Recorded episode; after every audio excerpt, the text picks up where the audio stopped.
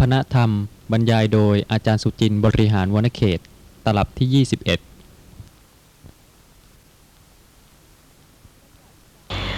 สำหรับการที่จะเกิดความพอใจไม่พอใจ เกิดความขุนเคืองใจในบุคคลหนึ่งบุคคลใดนะคะ บางทีถ้าขาดการพิจารณาตนเองก็ไม่ทราบว่าความไม่พอใจความขุนเคืองใจนั้นสมควรหรือไม่สมควร ข้อความในมัชฌิมนิกาย มัชฌิมปัญนาต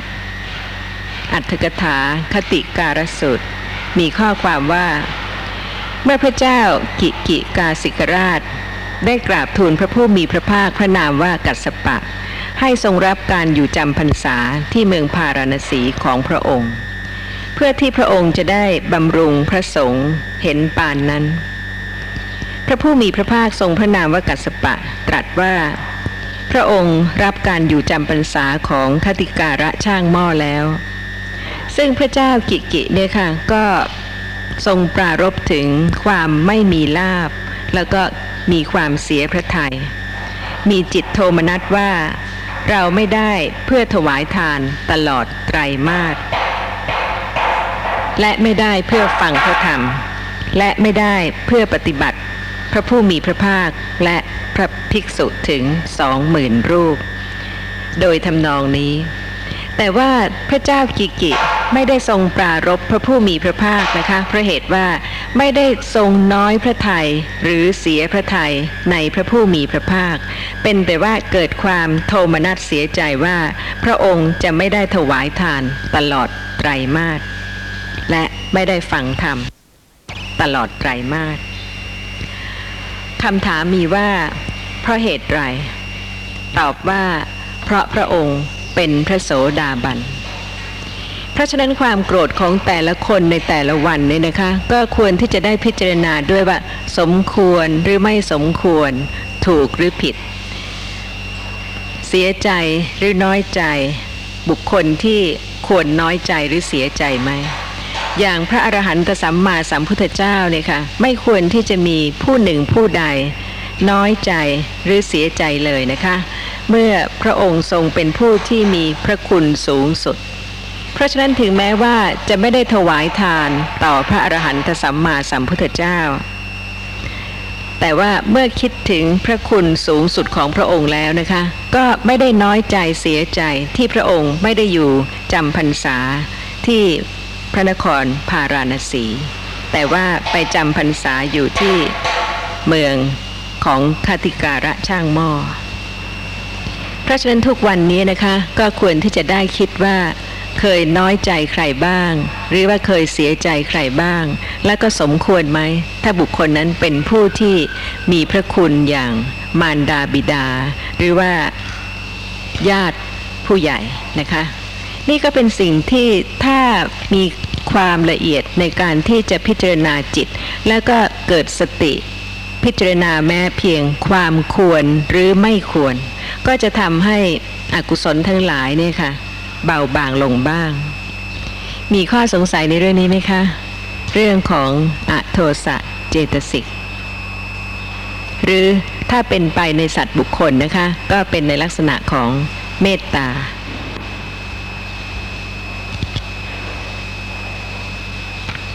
ลักษณะของเมตตานะคะคือ มีความเป็นไปโดยอาการเกื้อกูลเป็นลักษณะ มีการน้อมเข้าไปซึ่งประโยชน์เกื้อกูลเป็นรสะคือเป็นกิจ มีการกำจัดความอาฆาตเป็นปัจจุปทานะคือเป็นอาการปรากฏ มีการเห็นสัตว์ทั้งหลายเป็นที่พอใจ เป็นเหตุใกล้ให้เกิด ไม่ใช่ว่าเห็นแล้วก็ขัดหูขัดตานะคะ ถ้าเป็นในลักษณะนั้นแล้วล่ะก็ขณะนั้นนะคะเป็นลักษณะของโทสะถ้าสติเกิดนะคะ ระลึกลักษณะของจิต ขณะที่โกรธเนี่ยค่ะจะต่างกับขณะที่เมตตาลักษณะของจิตนี่ต่างกันจริง ๆนะคะ ขณะที่โกรธเป็นขณะที่จิตมีสภาพที่หยาบกระด้าง แต่เวลาที่เกิดเมตตาขณะนั้นสงบจากความพยาบาท เป็นสภาพของจิตที่อ่อนโยน เวลาที่ไม่อยากจะโกรธเนี่ยค่ะ แล้วก็อยากจะมีเมตตาไหมคะ หรือว่าเพียงไม่อยากให้ตัวเองเนี่ยไม่ขุนเคืองใจเพราะเหตุว่าไม่ชอบความเดือดร้อนใจ แต่ว่าในขณะนั้นไม่ได้คิดถึงเรื่องการที่ควรที่จะมีเมตตาต่อสัตว์บุคคลทั้งหลายเพิ่มขึ้น แต่ว่าลักษณะของเมตตาเนี่ยนะคะจะต้องทราบว่าคล้ายกับลักษณะของโลภะซึ่งเป็นสิ่งที่จะต้องเป็นผู้ละเอียดเพราะเหตุว่าลักษณะของเมตตานั้นมีการสงบ จากความโกรธหรือความพยาบาทเป็นสมบัติ มีการเกิดโลภะหรือเสน่หาเป็นวิบัติ เพราะฉะนั้นสำหรับเมตตาจะไม่เป็นเหตุให้เกิดทุกข์เลยนะคะ แต่ว่าโลภะเป็นเหตุให้เกิดทุกข์เพราะฉะนั้นท่านผู้ฟังเนี่ยค่ะจะพิจารณาได้ เวลาที่เกิดความเดือดร้อนใจ ความไม่สบายใจ ความไม่พอใจนะคะ ให้ทราบว่าในขณะนั้นนะคะ ไม่ใช่เมตตา แต่ต้องเป็นโลภะเพราะเหตุว่าถ้าท่านมีความเมตตาต่อบุคคลใดจริง ๆนะคะ จะไม่เกิดความทุกข์ความเดือดร้อนเลย ถ้ามีญาติผู้ใหญ่หรือมิตรสหายที่เคารพนับถือที่ชอบพอคุ้นเคยนะคะ จากโลกนี้ไป ถ้าเสียใจนะคะ ขณะนั้นเป็นเมตตาหรือเปล่าคะหรือว่าเป็นโลภะ เนี่ยค่ะวิธีที่จะทดสอบนะคะสภาพธรรมะแล้วก็รู้จริง ๆ ว่าความรู้สึกที่เคยคิดว่ามีเมตตาต่อกัน แท้ที่จริงแล้วเป็นโลภะหรือว่าเป็นเมตตาเพราะเหตุว่าเมตตามีโลภะเป็นค่าศึกใกล้ แล้วก็มีโทสะหรือพยาบาทเป็นค่าศึกไกล คืออยู่ห่างนะคะ ไม่เข้ามาใกล้ได้เลย ระหว่างความโกรธกับความเมตตา เป็นสภาพธรรมะที่ตรงกันข้ามกันจริง ๆ เข้าใกล้กันไม่ได้ แต่ว่าลักษณะของเมตตากับโลภะเนี่ยค่ะ ใกล้เคียงกันมาก ซึ่งถ้าไม่พิจารณาจริง ๆ นะคะ เป็นอกุศล คือโลภะไม่ใช่เมตตา โดยรู้ว่าความรู้สึกนั้นนะคะ ที่เคยเข้าใจว่าเมตตาเป็นเหตุให้เกิดความทุกข์หรือไม่ ถ้าขณะใดเป็นเหตุให้เกิดความทุกข์ให้รู้ว่าขณะนั้นไม่ใช่เมตตาจริง ๆ แต่ว่าเป็นโลภะท่านที่มีสัตว์เลี้ยงนะคะ พอที่จะทราบได้ไหมคะว่า เป็นเมตตาหรือว่าเป็นโลภะแล้วแต่ขณะจิตจริง ๆ ค่ะ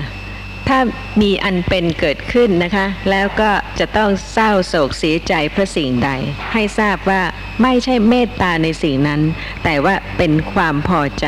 เป็นโลภะในสิ่งนั้น เพราะฉะนั้นพระธรรมที่พระผู้มีพระภาคทรงแสดงเนี่ยนะคะ แม้แต่โลภะเป็นค่าศึกใกล้ ก็เพื่อประโยชน์คือให้ปฏิบัติให้สังเกต ให้พิจารณา ให้รู้ เพื่อที่จะละคลายเหตุแห่งทุกข์ ให้ลดน้อยลง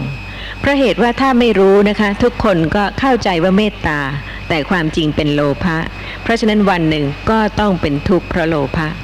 แต่ถ้ารู้ว่าโลภะกับเมตตา มีลักษณะที่ต่างกัน กุศลจิตก็ย่อมจะเจริญขึ้นนะคะ โดยคลายความติด ความเสน่หา หรือโลภะ แล้วก็เพิ่มความเมตตาขึ้น จนกระทั่งแม้สิ่งนั้นจะมีอันเป็นเปลี่ยนแปลงไปอย่างไร ก็ไม่เป็นเหตุให้เกิดทุกข์ขึ้นได้ นั่นคือลักษณะของเมตตาจริง ๆ ข้อความในอัตถกถามีว่า การเจริญขึ้นของเมตตานั้นเริ่มด้วย กัตตุกรรมยตา ฉันทะ คือความพอใจที่จะอบรมเจริญเมตตา นี่เป็นขั้นต้นค่ะเพราะเหตุว่าทุกคนทราบว่าอโทสะก็เป็นโสภณธรรม เมตตาต่อสัตว์บุคคลทั้งหลายก็เป็นธรรมะฝ่ายดีนะคะ แต่ว่าทำยังไงถึงจะมีเมตตาเพิ่มขึ้นมากๆเพราะเหตุว่าถ้ายังโกรธใครอยู่ ก็แสดงว่าขณะนั้นขาดเมตตา เพราะเหตุว่าถ้ายังโกรธชื่อว่าเมตตาเกิดไม่ได้ เป็นสภาพธรรมะที่ตรงกันข้าม เพราะฉะนั้นการที่เมตตาจะเจริญขึ้นได้เนี่ยนะคะ ก็ต้องเริ่มด้วยกัตตุกรรมยตาฉันทะ ความพอใจที่จะอบรมเจริญเมตตา เมื่อได้ฟังพระธรรมมามากแล้วนะคะ ก็เป็นผู้ที่น้อมประพฤติปฏิบัติตาม โดยเฉพาะในเรื่องของเมตตาเนี่ยค่ะถ้าอบรมเจริญแล้วก็ไม่ยากเลยนะคะ ที่จะมีความเป็นมิตรกับทุกคน แล้วก็อภัยให้ในสิ่งซึ่งอาจจะขาดตกบกพร่องนะคะของบุคคลอื่น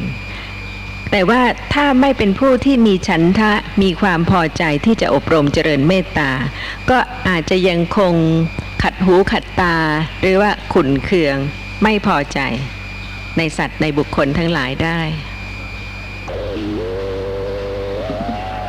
จานะ เมตตาในผู้ที่ใกล้ชิดเนี่ยหรือผู้ที่คุ้นเคยเนี่ยแปลว่าเป็นไปได้ยากมากเลยคุ้นเคยเขามาก รักมากก็มีโทสะมาก แล้วที่จะเป็นเมตตาเนี่ยมันผมสงสัยว่าทำได้ยากมากเลยทุกอย่างที่ยากนะคะ ต้องเริ่มต้นค่ะ จนกว่าจะง่ายขึ้น ถ้าเห็นว่า เมตตาเป็นกุศล แล้วก็โลภะเป็นอกุศล ก็เลือกได้แล้วนี่คะว่าวันหนึ่งวันหนึ่งเนี่ยควรที่จะมีเมตตาไม่ใช่โลภะต้องรู้ความต่างกันจริง ๆนะคะ แล้วก็เริ่มมีความพอใจที่จะอบรมเจริญเมตตาด้วย ไม่ใช่ว่าเมื่อยากก็ปล่อยไปทุกวันทุกวันไม่ทำให้ง่ายขึ้นบางครั้งมีโทสะแบบรุนแรงเลย รุนแรงเลย แล้วก็มีสติ แบบระลึกอะว่าขณะนี้เรากำลังมีโทสะอยู่ และขณะระลึกนะมันผมก็ว่ามันไม่ใช่ว่ามันจะเป็นสติระลึกหรือมันเป็นโทสะระลึกโทสะก็ไม่รู้สภาพธรรมะเกิดดับสืบต่อกันเร็วมากนะคะ ขณะที่สติเกิดระลึกลักษณะของสภาพธรรมะและสติก็ดับ และโทสะก็เกิด เพราะฉะนั้นก็ยังไม่ชัดเจนใช่ไหมคะว่าสภาพธรรมะใดขณะไหนเป็นอกุศล ขณะไหนเป็นกุศลไอ้สภาพธรรมมันปรากฏขึ้นเล็กน้อย ผมก็ได้ยินได้ฟังมานานแล้วปรากฏเล็กน้อยแล้ว ให้มีสติระลึกในขณะนั้นที่มีโทสะแบบรุนแรงเลย แล้วสติมันจะมีขั้นขึ้นมามั่งหรือเปล่าเนี่ยผมก็บางทีก็สังเกตว่ามันจะคนอื่นไม่สามารถจะรู้ได้ค่ะ นอกจากตัวเอง ธรรมะเป็นเรื่องเฉพาะตัว ผมว่าการเจริญสติปัฏฐานเนี่ยยากมากเลย ก็ถูกต้องค่ะ แล้วไม่ระลึง่ากยให้ระลึกทางให้มีสติระลึกสภาพธรรมต่าง ๆ ตามความเป็นจริง มันก็มีความคิดอย่างเงี้ย แต่ว่าเวลาระลึกเข้าจริง ๆ มันลึกไม่เป็นระลึกไม่ถูก จนกว่าจะถูก มันมีการสังเกตต้องมีโดยแยบคายโดยถูกภูมิ ของตัวเองค่ะ ต้องมีความเพียรค่ะ ทุกคนทำอะไรไม่เป็นตั้งแต่ต้น แต่ว่าอยู่ไปอยู่ไปค่อยๆ ตั้งอกตั้งใจมีความเพียรขึ้น อบรมขึ้นก็ทำได้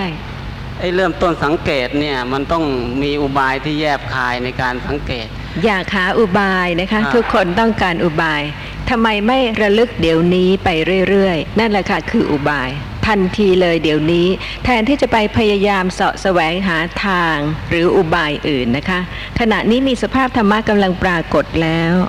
ระลึก ศึกษา พิจารณา รู้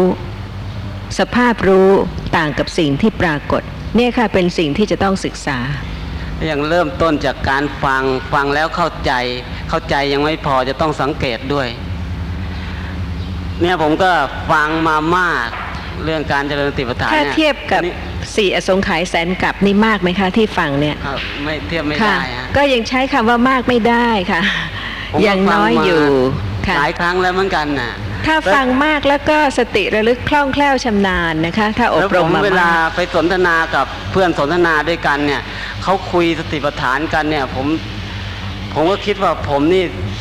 ระลึกสู้เขาไม่ได้เลยนะ ขอประทานโทษนะคะ สติปัฏฐานไม่ใช่เรื่องสำหรับคุยค่ะครับแล้วคุยผมรู้สึกว่ามันไม่มีความเข้าไม่ค่อยเข้าใจเลยการขณะนี้สติของเจริญท่านผู้ฟังหลายท่านนะคะ อาจจะกำลังระลึกลักษณะของอ่อนหรือแข็งหรือเสียงหรือได้ยิน ท่านบอกใครบ้างไหมคะ เพื่อนฝูงที่นั่งใกล้ ๆ กันว่าขณะนี้สติของท่านกำลังระลึกทางไหน ไม่จำเป็นต้องบอกใคร แล้วฟังจากการฟังนี่เขาก็มีเหตุผลว่าในการคุยว่าเขาก็เจริญสติกันเขาตอนนี้ผมเวลาเจริญผมก็เจริญไม่เป็น ระลึกก็ระลึกไม่เป็น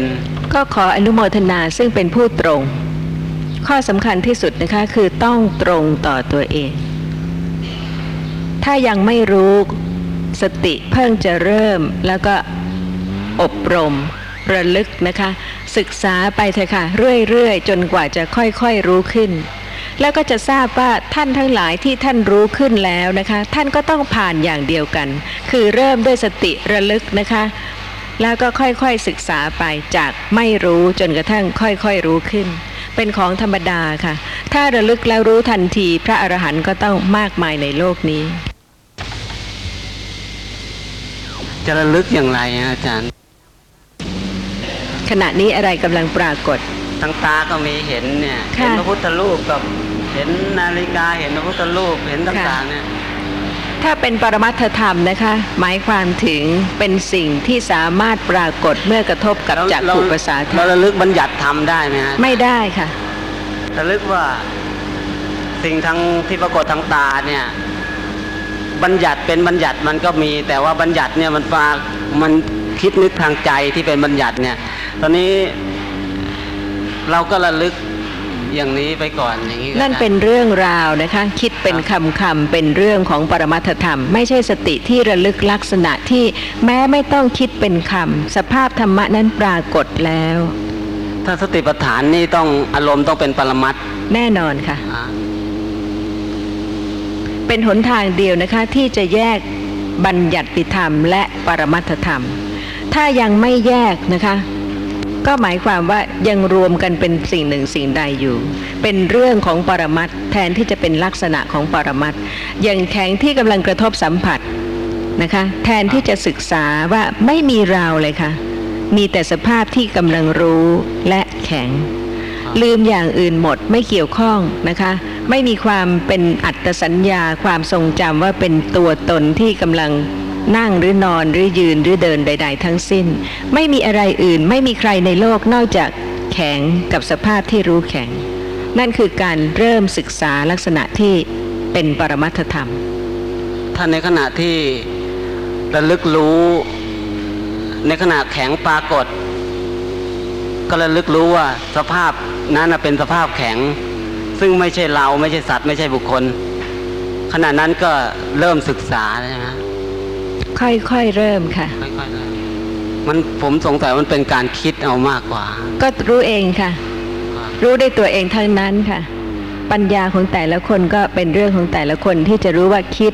หรือว่ารู้ ก็ต้องแยกอีกนะคะ ระหว่างคิดกับรู้ เพราะว่าทุกคนห้ามคิดไม่ได้ แต่ว่ารู้ว่าขณะที่คิดไม่ใช่กำลังศึกษารู้แข็ง กับสภาพที่ไม่ใช่ตัวตนที่กำลังรู้ สภาพธรรมะทั้งหมดที่พระผู้มีพระภาคทรงแสดงโดยละเอียดในพระไตรปิฎกและอัตถกถานะคะ ไม่ได้อยู่ที่อื่นเลยค่ะ ไม่ว่าจะเป็นโสภณะเจตสิก ไม่ว่าจะเป็นจิตประเภทใด ๆ ไม่ว่าจะเป็นรูป แต่ว่าสติไม่ระลึกแล้วก็เวลาที่ศึกษาบางท่านก็อาจจะ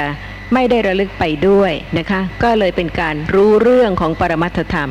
แต่ว่าไม่ใช่รู้ลักษณะของปรมัตถธรรมจริง ๆ ที่กำลังปรากฏ เพราะฉะนั้นการศึกษาที่เป็นประโยชน์จริงๆเนี่ยนะคะ ไม่ใช่เพียงรู้เรื่องหรือว่ารู้ชื่อ แต่ว่าจะต้องรู้ขณะที่เมตตากำลังเกิด หรือว่าโทสะกำลังเกิด หรือว่าโลภะกำลังเกิด ด้วยเหตุนี้พระผู้มีพระภาคจึงทรงแสดงลักษณาทิจตุกะ คือลักษณะของสภาพธรรมะแต่ละอย่างเนี่ยนะคะ โดยลักษณะ โดยกิจ โดยอาการปรากฏ โดยเหตุใกล้ให้เกิด ทุกท่านเนี่ยค่ะต้องถือประโยชน์จากสิ่งที่ได้ฟัง ว่าทรงแสดงไว้เพื่ออะไร เพื่อให้สังเกตได้ เพื่อให้รู้ได้ ว่าถ้าเป็นเมตตาจะมีลักษณะอย่างนั้น ถ้าเป็นโทสะจะมีลักษณะอีกอย่างหนึ่ง แล้วก็กิจหน้าที่การงานของเจตสิกทั้งสองนี่ก็ต่างกันนะคะ แล้วก็อาการที่ปรากฏก็ต่างกัน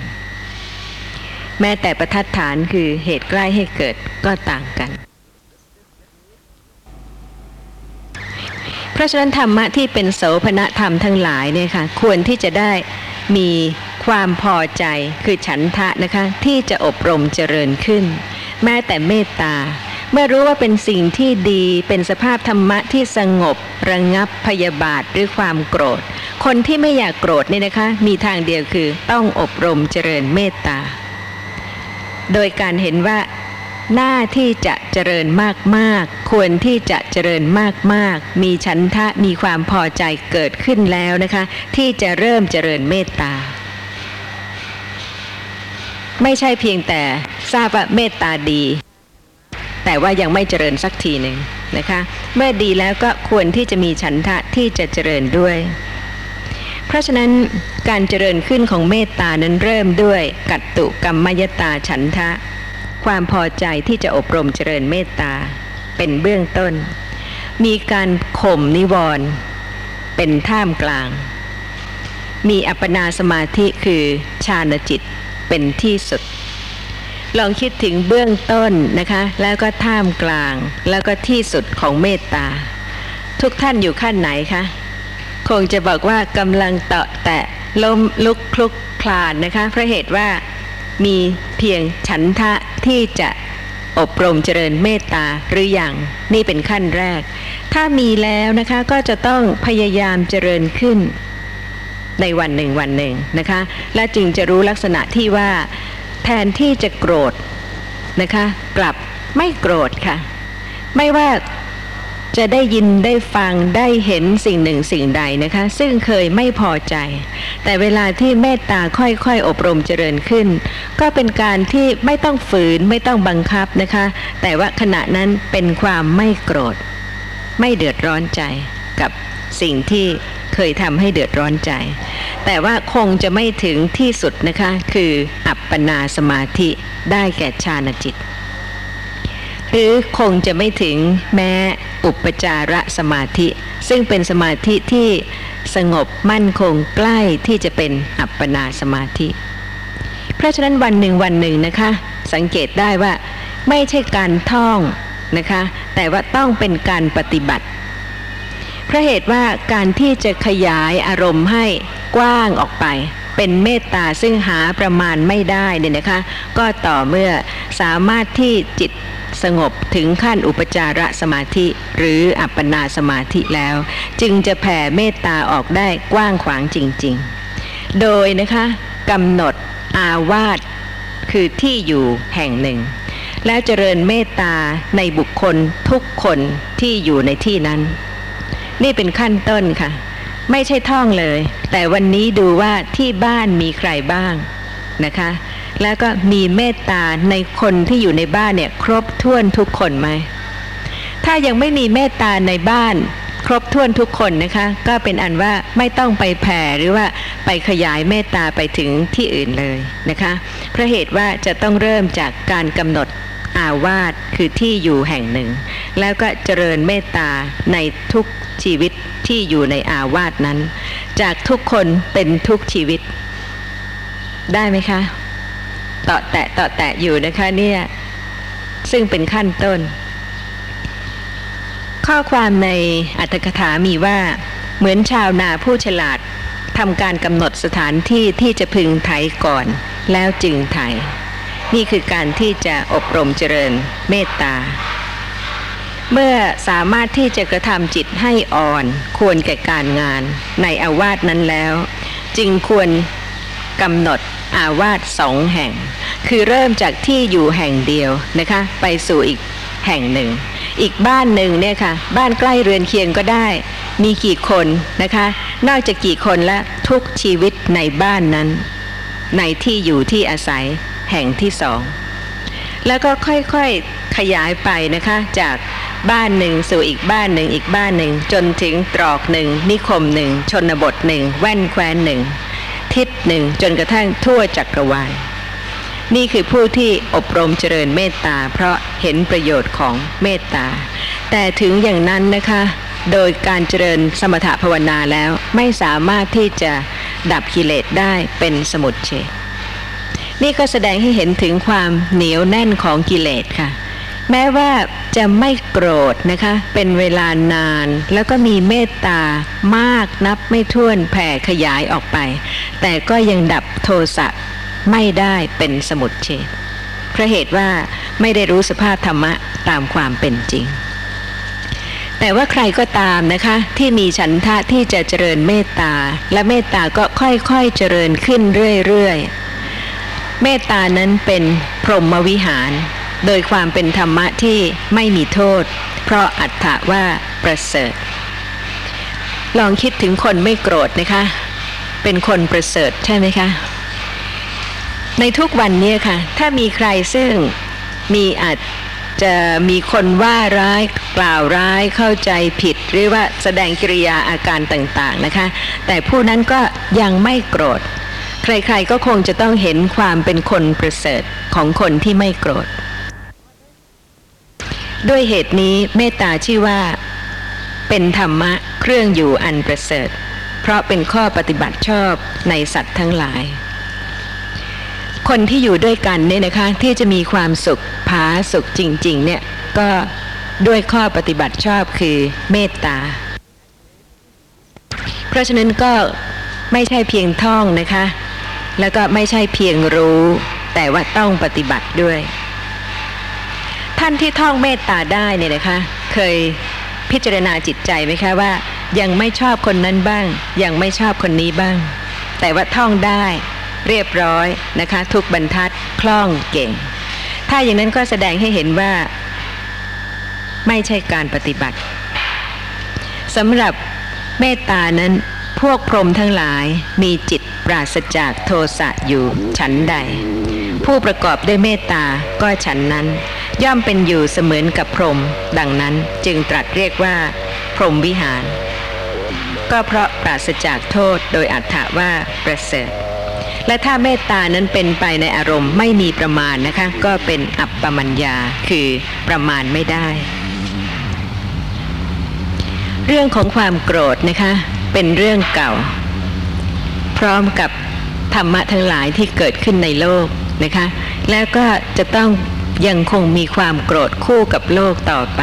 ทั้งในปัจจุบันจนถึงอนาคต ตราบใดที่ยังไม่ได้ดับกิเลสเนี่ยค่ะก็จะพ้นความโกรธไม่ได้นะคะ แต่ว่าขอให้พิจารณาว่า ถ้าเป็นผู้ที่สะสมความโกรธ และก็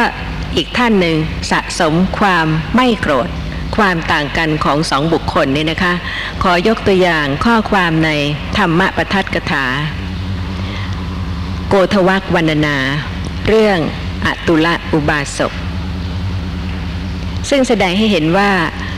ผู้ที่สะสมความโกรธเนี่ยค่ะ โกรธแม้แต่ผู้ที่ทรงคุณความดี ครั้งนั้นพระผู้มีพระภาคประทับอยู่ณพระวิหารเชตวัน ทรงปรารบอุบาสกชื่ออตุละ ตรัสพระธรรมเทศนานี้ว่า โปราณะเมตังเป็นต้น เรื่องมีว่าอตุละอุบาสกเป็นชาวพระนครสาวัตถี มีอุบาสกเป็นบริวารห้าร้อยวันหนึ่ง พาพวกอุบาสกเหล่านี้ไปพระวิหารเพื่อต้องการฟังพระธรรม เจตนาดีไหมคะอตุละอุบาสกพาบริวารห้าร้อยคนไปพระวิหารเพื่อที่จะฟังพระธรรม ท่านใครจะฟังพระธรรมในสำนักของท่านพระเรวตะเถระ ท่านก็ได้ไปยังสำนักของท่านพระเถระ เมื่อไหว้ท่านพระเถระแล้วนั่ง แต่ว่าไม่ว่าใครจะไปหาใครเรื่องอะไรก็ตามนะคะ ก็ควรที่จะได้รู้อัธยาศัยของผู้ที่ตนไปหาด้วยสำหรับท่านพระเรวตะเนี่ยค่ะท่านเป็นผู้ที่ยินดีในการหลีกเร้น เป็นผู้ที่มีปกติเที่ยวไปผู้เดียวเหมือนราชสี เพราะฉะนั้นท่านก็ ไม่กล่าวอะไรเลยกับอตุละอุบาสก บางคนเป็นอย่างนี้ไหมคะ สะสมมาที่จะไม่พูดมากนะคะ มีทั้งคนที่พูดน้อย มีทั้งคนที่พูดปานกลาง แล้วก็มีทั้งคนที่พูดมาก เพราะฉะนั้นก็แล้วแต่ว่าแต่ละท่านเนี่ยค่ะสะสมมาที่จะพอใจแบบไหน แต่ว่าบางคนเมื่อสะสมความไม่พอใจนะคะ ไม่พอใจทุกแบบ แม้แต่ผู้ที่ไม่พูดเลยนะคะ ก็โกรธ อตุละอุบาสกโกรธที่พระเถระไม่กล่าวอะไรเลย ท่านก็ลุกขึ้นไปยังสำนักของท่านภาษารีบุตรเถระ ที่พระวิหารเชตวันเนี่ยค่ะก็จะมีที่อยู่ของพระเถระแต่ละท่านนะคะ เพราะฉะนั้นอตุละอุบาสกก็ได้ลุกขึ้นแล้วก็ไปยังสำนักของท่านภาษารีบุตรเถระ อักรสาวกนะคะ ผู้ทรงปัญญาอันเลิศ เมื่อท่านไปถึงสำนักของท่านภาษารีบุตรแล้วท่านก็ได้ยืนอยู่ณส่วนข้างหนึ่ง ท่านภาษารีบุตรกล่าวว่า พวกท่านมาด้วยต้องการอะไร อตุละอุบาสกก็กล่าวว่า ท่านขอรับ ผมพาอุบาสกเหล่านี้เข้าไปหาท่านพระเรวตะเถระเพื่อต้องการฟังธรรม ท่านพระเรวตะเถระไม่กล่าวอะไรแก่ผมเลย ผมโกรธท่านจึงมาที่นี่ ขอท่านจงแสดงธรรมแก่ผมเถิดลำดับนั้น ท่านภาษารีบุตรกล่าวว่า ถ้าอย่างนั้นพวกท่านจงนั่งเถิดแล้วก็ได้แสดงอภิธรรมมกถาอย่างมากมาย เพราะเหตุว่าท่านเป็นผู้เลิศในทางปัญญา อตุละอุบาสกฟังแล้วก็โกรธว่า ชื่อว่าอภิธรรมกถาละเอียดยิ่งนัก สุขุมยิ่งนัก ท่านพระเถระแสดงอภิธรรมอย่างเดียวมากมาย พวกเราต้องการอะไรด้วยอภิธรรมนี้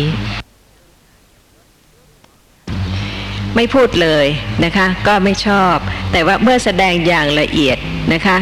ก็ไม่ชอบอีก เมื่อโกรธแล้วก็ได้พาบริษัทของตนไปยังสำนักของท่านพระอนนทเถระ เพื่อขอฟังธรรม อตุละอุบาสกกล่าวกับท่านพระอนนท์ว่า ท่านขอรับ พวกผมเข้าไปหาท่านพระเรวตะเถระเพื่อต้องการฟังธรรม ไม่ได้แม้แต่การสนทนาและปราศัยในสำนักของท่านเลยโกรธ แล้วจึงมายังสำนักของท่านภาษารีบุตรเถระ แม้ท่านภาษารีบุตรเถระก็แสดงอภิธรรมอย่างเดียว ละเอียดนักมากมายแก่ผม พวกผมโกรธพระเถระจึงได้มาณที่นี้ ขอท่านจงแสดงธรรมกถาแก่พวกผมเถิดขอรับ นี่คืออตุละอุบาสกซึ่งโกรธนะคะ แต่ท่านพระเถระเหล่านั้นท่านไม่โกรธเลย แม้ว่าอตุละอุบาสกจะกล่าวว่า ได้ไปหาท่านพระเรวตะแล้ว ได้ไปหาท่านภาษารีบุตรแล้ว จิตใจของท่านก็ไม่ได้วันไหวไปตามคำของอตุละอุบาสกท่านพระอนนท์กล่าวว่า ถ้าอย่างนั้นขอพวกท่านจงนั่งฟังเถิดท่านก็ใจดีกันมาก ๆ เลยทีเดียวนะคะ ไม่ว่าใครจะไปขอฟังธรรมก็ให้โอกาสเสมอ ท่านพระอานนก็ได้แสดงธรรมแก่อุบาสกเหล่านั้น แต่น้อยๆทำให้เข้าใจง่าย แต่อตุละอุบาสกก็โกรธท่านพระอานนท์ที่แสดงธรรมะน้อย จึงได้พาบริษัทของตนไปยังสำนักของพระผู้มีพระภาค ถวายบังคมแล้วนั่งณส่วนข้างหนึ่งสมัยนี้ไม่มีพระอรหันตเถระนะคะ ไม่มีท่านพระโสดาบันผู้เป็นพหุสูตรอย่างท่านพระอนนท์ ราะฉะนั้นท่านที่ได้ฟังธรรมะเนี่ยค่ะ จะรู้สึกไม่พอใจบ้างไหมคะ ในเมื่อถ้าได้ฟังจากท่านภาษารีบุตร ได้ฟังจากท่านพระอานนท์นะคะ ซึ่งเป็นพหุสูตรก็ยังโกรธได้ เพราะฉะนั้นถ้าในสมัยนี้ได้ฟังจากท่านผู้นั้นบ้าง ท่านผู้นี้บ้าง ถ้าไม่เป็นผู้ที่อดทนเนี่ยค่ะ ก็อาจจะเกิดความขุ่นเคืองใจไม่พอใจนะคะ แต่ให้ทราบว่าสมควรไหมแล้วก็ควรที่จะ เจริญเมตตาหรืออโทสะมากกว่าการที่จะสะสมความโกรธจนกระทั่ง ในวันหนึ่งข้างหน้าถ้าได้ฟังธรรมจากพระอักขสาวก หรือท่านผู้เป็นพหุสูตร แล้วจะโกรธอย่างอตุละอุบาสกเพราะฉะนั้นพระธรรมที่ทรงแสดงเนี่ยนะคะเป็นสิ่งที่เตือนใจพุทธบริษัท ทุกประการค่ะถ้าเป็นผู้ที่ละเอียดแล้วก็คิดที่จะอบรมเจริญกุศลธรรมยิ่งขึ้น ลำดับนั้น พระผู้มีพระภาคตรัสกับพวกเขาว่า อุบาสกทั้งหลาย พวกท่านมาทำไมกัน เข้ากราบทูลว่า เพื่อต้องการฟังพระธรรมพระเจ้าข้าพระผู้มีพระภาคตรัสว่า ก็พวกท่านฟังธรรมะแล้วหรือ เข้ากราบทูลว่าข้าแต่พระองค์ผู้เจริญ เบื้องต้นพวกข้าพระองค์เข้าไปหาท่านพระเรวตะ ท่านไม่กล่าวอะไรกับพวกข้าพระองค์ พวกข้าพระองค์โกรธท่าน แล้วจึงไปหาท่านภาษารีบุตร ท่านภาษารีบุตรแสดงอภิธรรมแก่พวกข้าพระองค์มากมาย พวกข้าพระองค์กำหนดอภิธรรมนั้นไม่ได้ จึงโกรธ แล้วเข้าไปหาท่านพระอานนท์ท่านพระอานนท์แสดงธรรมะแก่พวกข้าพระองค์น้อยนัก พวกข้าพระองค์โกรธแม้ต่อท่านแล้วมาในที่นี้ ซึ่งข้อความต่อไปนะคะ พระผู้มีพระภาคก็ได้ทรงแสดงเรื่องของธรรมะ ซึ่งมีมาตั้งแต่ครั้งโบราณ จนกระทั่งถึงเดี๋ยวนี้และต่อไปข้างหน้า คือเรื่องของการนินทาและสรรเสริญ พระผู้มีพระภาคทรงสดับถ้อยคำของเขาแล้วจึงตรัสว่าอตุละ ข้อนั้นเขาเคยประพฤติกันมาตั้งแต่โบราณทีเดียว ชนทั้งหลายติเตียน ทั้งคนนิ่ง ทั้งคนพูดมาก ทั้งคนพูดน้อยทีเดียว ด้วยว่าคนอันพึงถูกผู้อื่นติเตียนอย่างเดียวเท่านั้น หรือว่าคนอันพึงได้รับสรรเสริญอย่างเดียวไม่มีเลย แม้พระราชาทั้งหลาย คนบางพวกก็นินทา บางพวกก็สรรเสริญ แผ่นดินใหญ่ก็ดี พระจันทร์และพระอาทิตย์ก็ดี ธาตุมีอากาศเป็นต้นก็ดี คนบางพวกนินทา คนบางพวกสรรเสริญ จริงไหมคะ วันนี้พระจันทร์เป็นยังไงคะเต็มดวงหรือว่าว้าวว้าวแหว่งแหว่งหรือว่ามีเมฆบางรัศมีน้อย นั่นก็เป็นเรื่องของการที่จะพูดถึงนะคะ ทุกสิ่งทุกอย่างในโลก ตามความคิดความเห็นของตน แม้พระสัมมาสัมพุทธเจ้า ผู้ประทับนั่งแสดงธรรมในท่ามกลางบริษัทสีบางพวกนินทา บางพวกสรรเสริญ ก็การนินทาและสรรเสริญของพวกอันธพาลไม่เป็นประมาณ แต่ผู้ที่ถูกบัณฑิตผู้มีปัญญาติเตียนจึงชื่อว่าเป็นอันติเตียน ผู้อันบัณฑิตสรรเสริญแล้วชื่อว่าเป็นอันสรรเสริญดังนี้แล้ว ได้ทรงภาสิทธิพระคาถาในคาถาธรรมบทโกทวักที่ 17 ข้อ 27 ดังนี้ว่า บุคคลพึงละความโกรธเสีย ตรัสไว้เมื่อ 2,500 กว่าปีนะคะ แล้วก็เป็นประโยชน์ จนถึงพุทธบริษัทในสมัยนี้ที่จะน้อมประพฤติปฏิบัติตาม บุคคลพึงละความโกรธเสีย พึงละมานะเสีย พึงก้าวล่วงสังโยชน์เสียทั้งหมด ทุกทั้งหลายย่อมไม่ตกตามบุคคลนั้น ผู้ไม่คล้องอยู่ในนามรูป ไม่มีกิเลสเครื่องกังวล บุคคลใดแลพึงห้ามความโกรธที่เกิดขึ้นแล้วไว้ได้ ดุดบุคคลห้ามรถซึ่งกำลังแล่นไปได้ฉะนั้น เรากล่าวบุคคลนั้นว่าเป็นสารถี คนนอกนี้เป็นคนถือเชือก พึงชนะความโกรธด้วยความไม่โกรธ พึงชนะความไม่ดีได้ความดี พึงชนะความตรณีได้การให้ พึงชนะคนมักกล่าวหลอดแหละด้วยความสัตย์พึงกล่าวคำสัตย์ไม่พึงโกรธ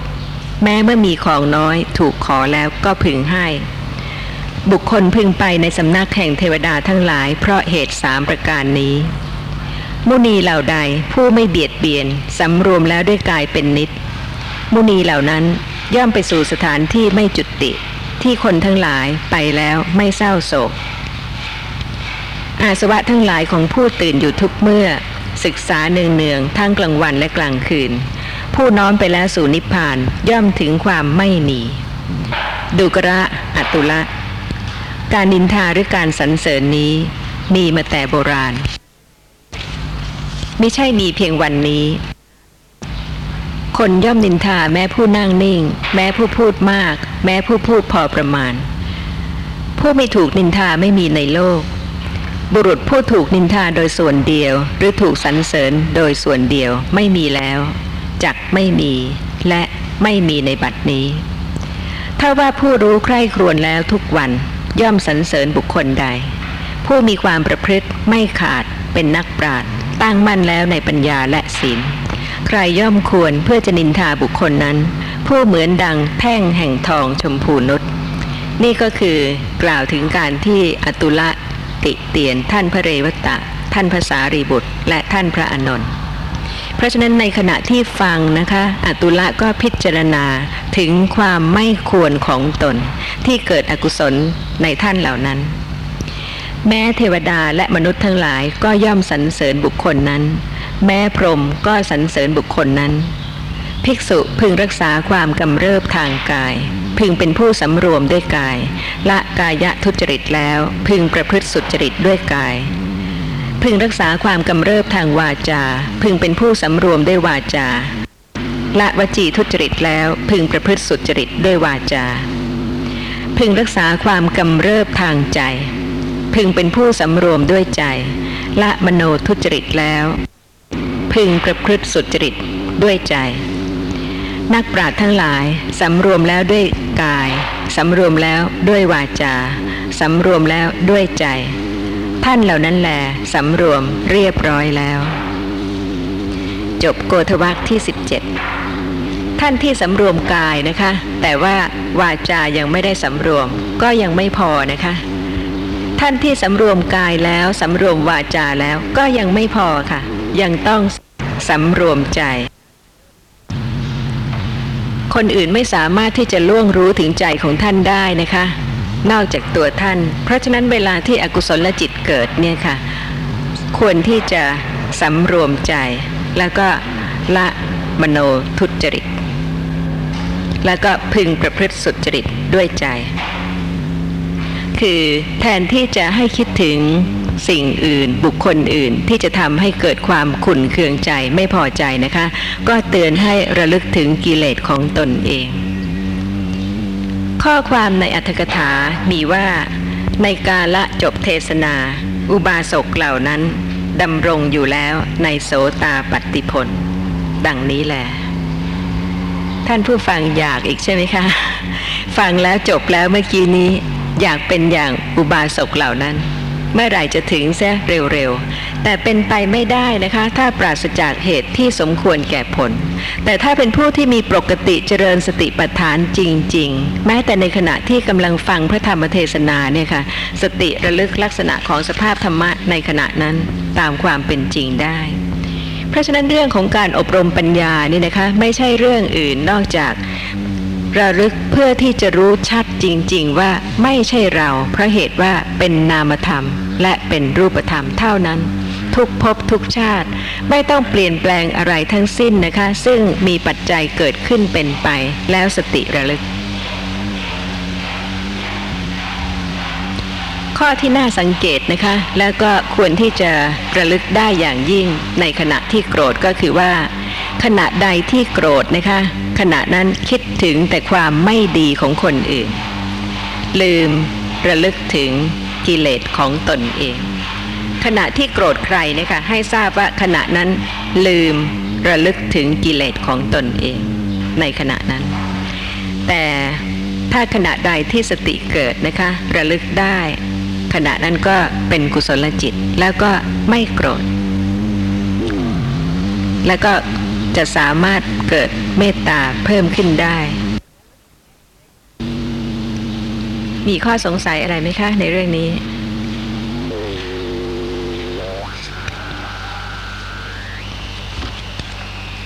ชีวิตของแต่ละคนแต่ละท่านในภพหนึ่งชาติหนึ่งก็ต่างกันไปนะคะ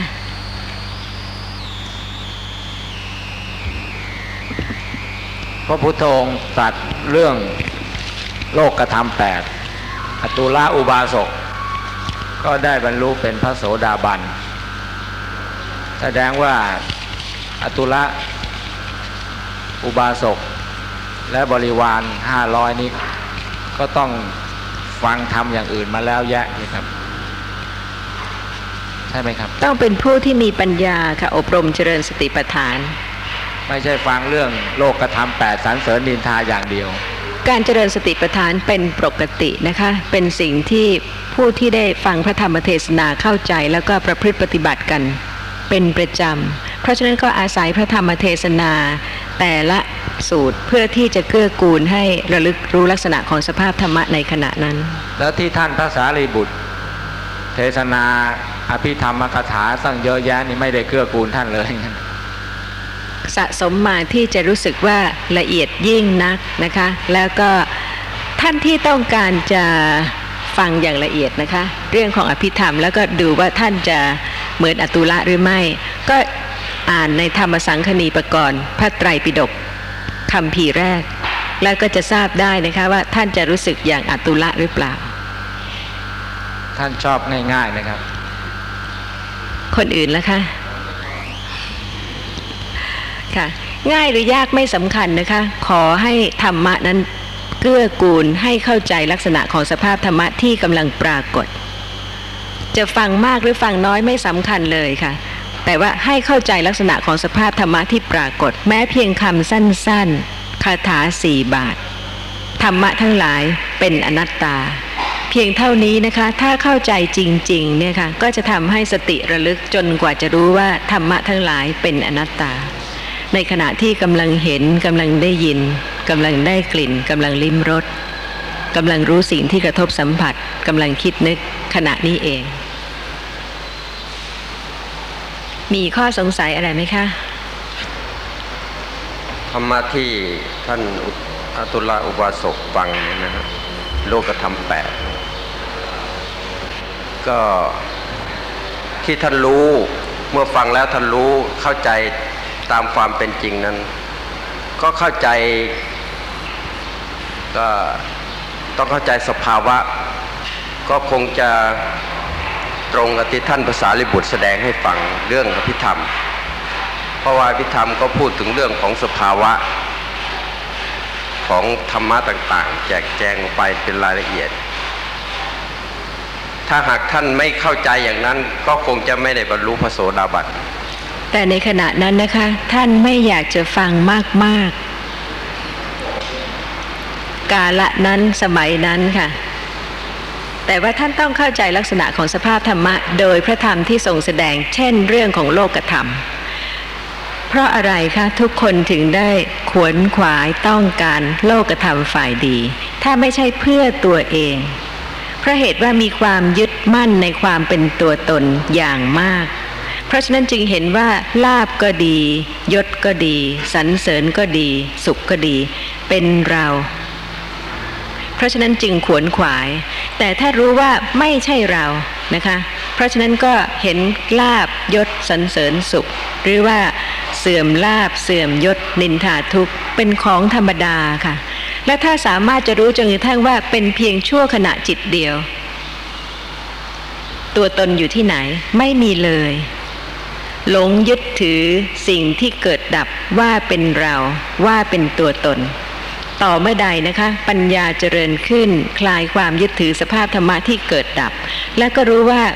ไม่ว่าจะเป็นธรรมะฝ่ายใด ก็เป็นแต่เพียงนามธรรมและรูปธรรมที่เกิดขึ้นแล้วก็ดับไป เมื่อเกิดแล้วดับแล้วเราจะอยู่ที่ไหน เราเมื่อกี้นี้อยู่ที่ไหน เราชั่วขณะเดียวที่ได้ยินเมื่อกี้นี้อยู่ที่ไหนก็ไม่มี เพราะฉะนั้นถ้าสามารถที่จะคลายความเป็นตัวตนได้นะคะ ก็จะเข้าใจว่าแม้ธรรมะที่เป็นโลกธรรมที่พระผู้มีพระภาคทรงแสดงก็เกื้อกูล ในการที่จะคลายการยึดถือสภาพธรรมะว่าเป็นตัวตนได้สำหรับ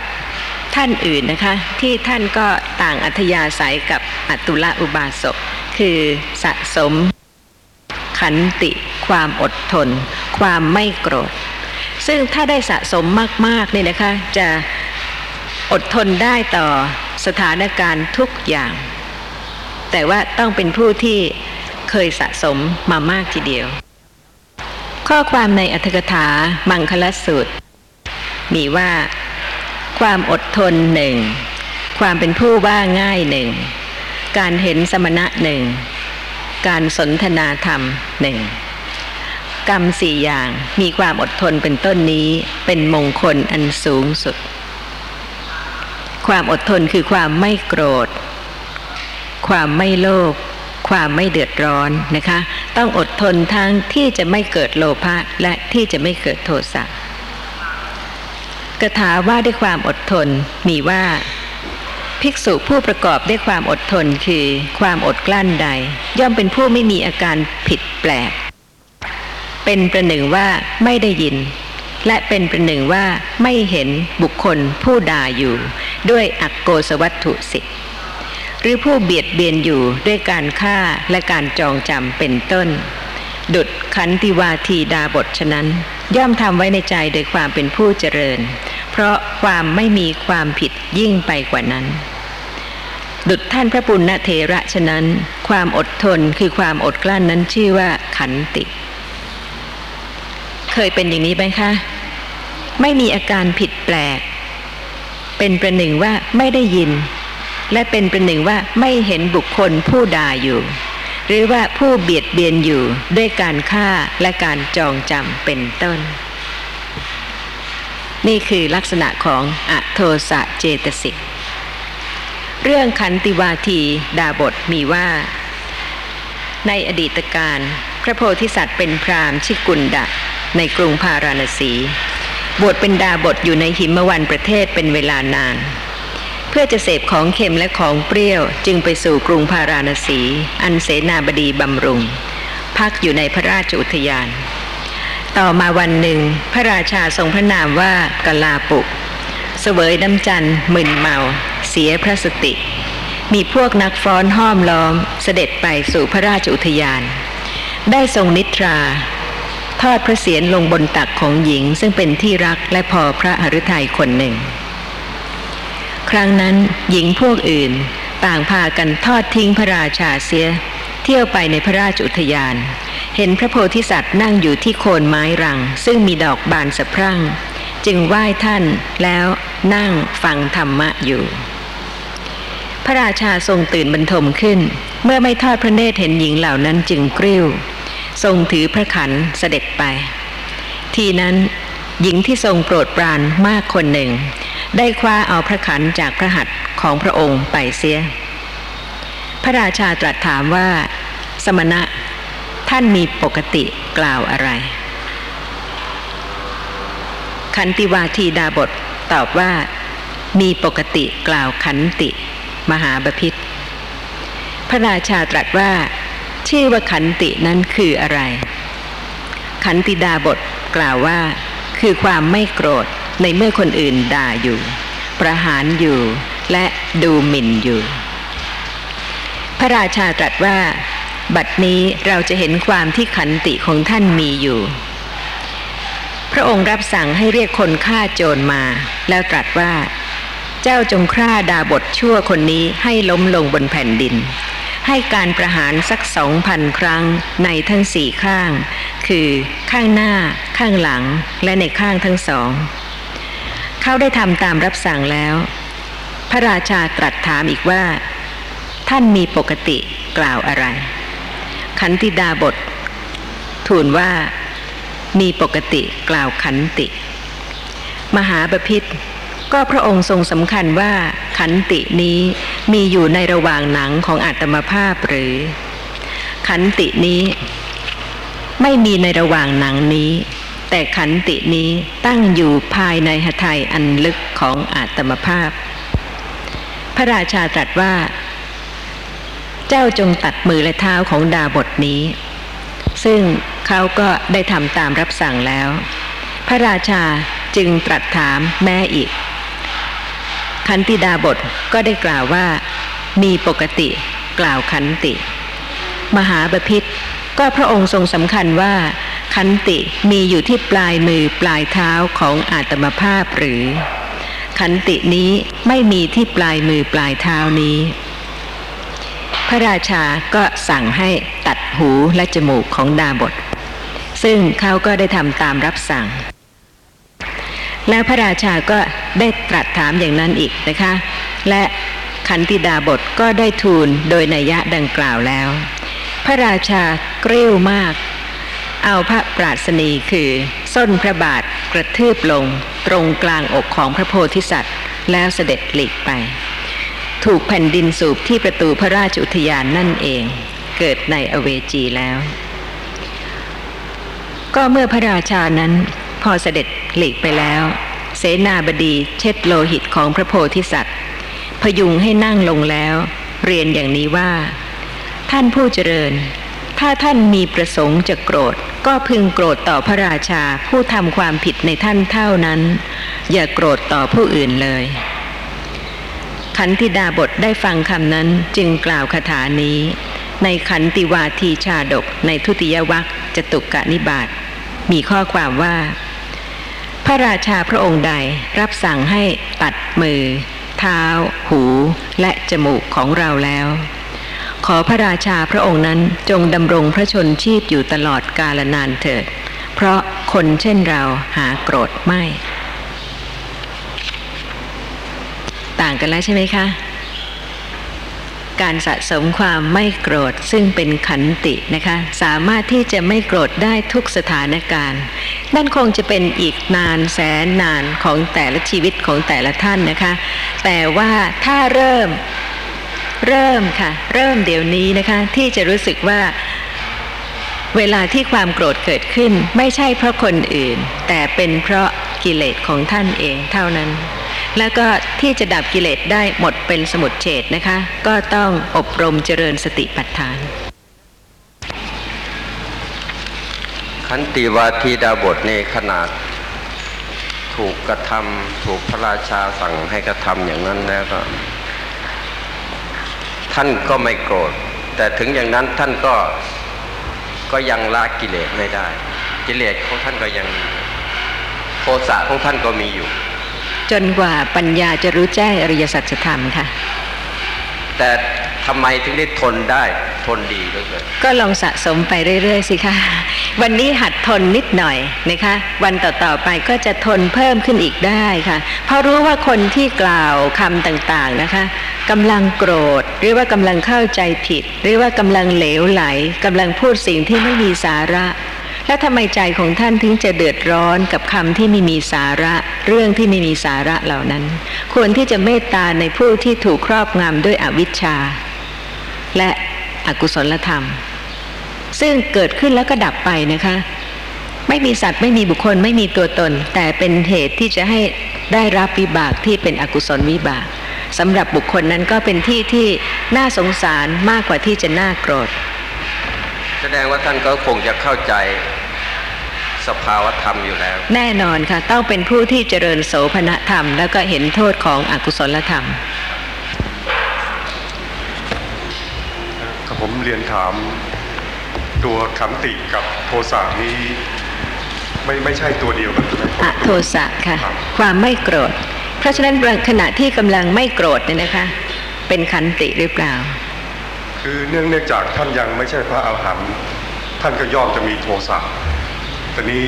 ทำไมท่านไม่มีโทสะเพราะฉะนั้นขันติกับโทสะนี่คนละตัวกันนะครับท่านเวลาที่เป็นพระโพธิสัตว์นะคะ แล้วก็แต่ละชาติเนี่ยค่ะก็บำเพ็ญบารมีต่างๆ จนกว่าจะถึงความที่ปัญญาสมบูรณ์ที่จะดับกิเลสได้ เพราะฉะนั้นในบางกาละบางโอกาส บางเดือนบางวัน ท่านผู้ฟังเป็นคนดีไหมคะ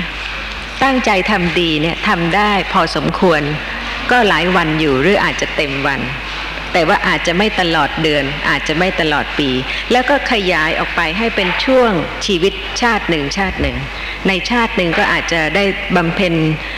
กุศลกรรมโสภณธรรมเอาไว้พอสมควรนะคะ แต่ว่าชาติต่อไปเมื่อมีเหตุปัจจัยที่จะให้ความโกรธเกิดขึ้น ความโกรธก็เกิดได้เพราะเหตุว่ายังไม่ดับเป็นสมุดเฉด อย่างบางท่านตั้งใจว่าจะถวายทานนะคะ ขณะที่กระทำก็กระทำด้วยความผ่องใสจริง ๆ ชั่วขณะ แต่ว่าอีกหลายวันต่อมา คนอื่นมาขออะไรก็อาจจะไม่ให้ก็ได้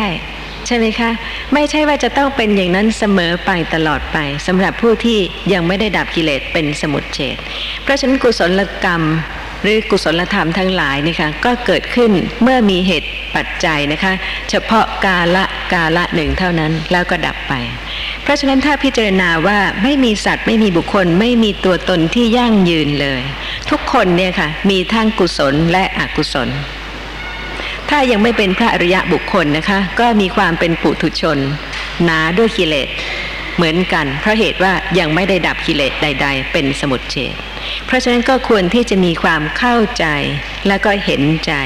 แล้วก็อภัยให้คนที่ขณะนั้นมีปัจจัยที่จะให้อกุศลจิตเกิด และตัวเองก็ไม่เดือดร้อนนะคะเพราะเหตุว่าอภัยให้ได้ แต่ให้ทราบว่าเป็นกาละกาละเฉพาะการเฉพาะการไม่ใช่ตลอดไป วันหนึ่งใจดีมากวันหลังเป็นไงคะ โกรธมาก ให้ทานเยอะนะคะ อาทิตย์หนึ่ง อีกอาทิตย์หนึ่งอาจจะโกรธมากก็ได้ หรืออาจจะไม่ให้อะไรก็ได้ ยังมีข้อสงสัยอะไรอีกไหมคะ